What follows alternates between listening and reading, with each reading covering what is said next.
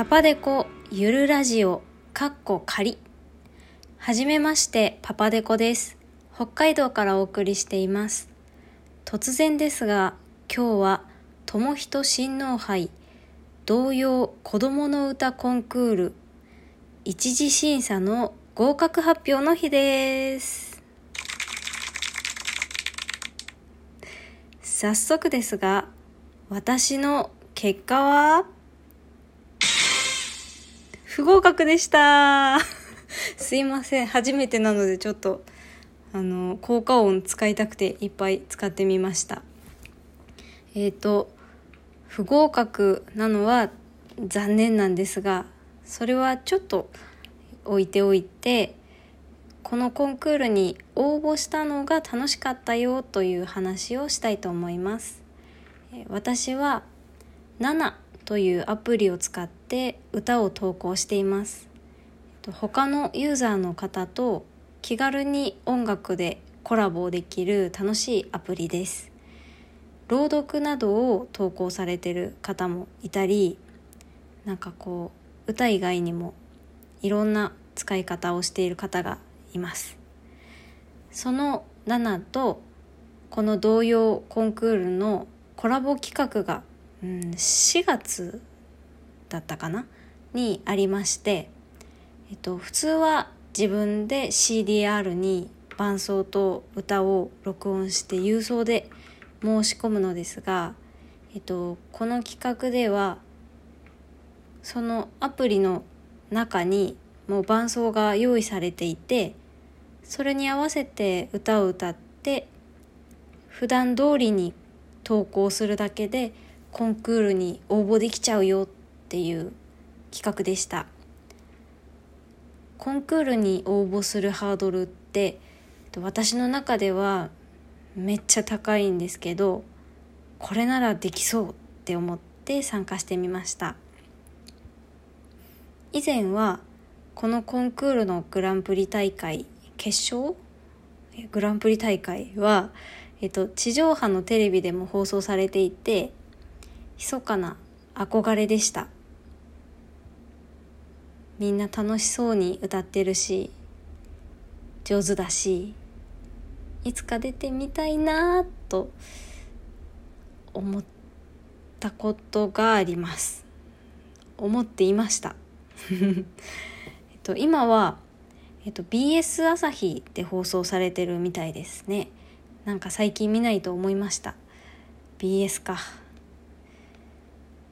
えっ、ー、と7を使って応募できるのはあ突然話戻りました。えっ、ー、と7を使って応募できるのは1曲だけっていうルールなので、えっ、ー、と、練習を兼ねて7に用意されていた課題曲20曲を全部歌って投稿してみました。7を使わないで郵送で応募する場合は1人何曲でも応募できるし、え、ー、と選べる曲の数もものすごいたくさんあります。自分で楽譜を買ったりするんですけどナナの場合は20曲の中から1曲だけっていうルールでした。毎日少しずつ投稿してみたんですけどいつもは毎日続けて何曲も録音したりはしないので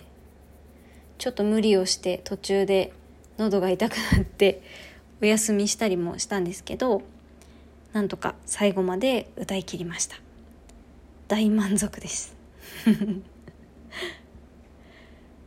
投稿した曲をこう順番にまとめたブログをこの前書いたのでもしご興味があれば読んでそのリンクから歌を聴いてみてください、えー、リンクは後ほど貼っておきます。このトークの説明欄に貼れるのかな？ちょっと初めてなので後でやってみます。えっともともと童謡を歌ったり聞いたりするのが好きなので20曲も素敵なピアノ伴奏で歌えてとても楽しかったです、えー、その私が投稿した歌にハモリで、あのー、コラボしてくださった方もいてなんか「翼をください」っていう歌とかは気づいたら混声支部合唱に育っていてすごい嬉しかったです。他の曲にもハモリをつけてくださってこう「ハモリをつけてくださいお願いします」と言ったわけではなくあの他の方が自主的にハモってくれると他の曲の時もそうなんですけどいつもすごい嬉しいですね。なんか気に入ってもらえたんだなっていう感じがして。それでえっ、とコンクールの二次審査には結局進めなかったんですけどその練習も録音もその応募するっていう経験自体も楽しかったですえーと、この「7」と童謡コンクールのコラボ企画に感謝しています。と予定通りに開催されれば11月22日がグランプリ大会です。えー、BS 朝日でのテレビ放送を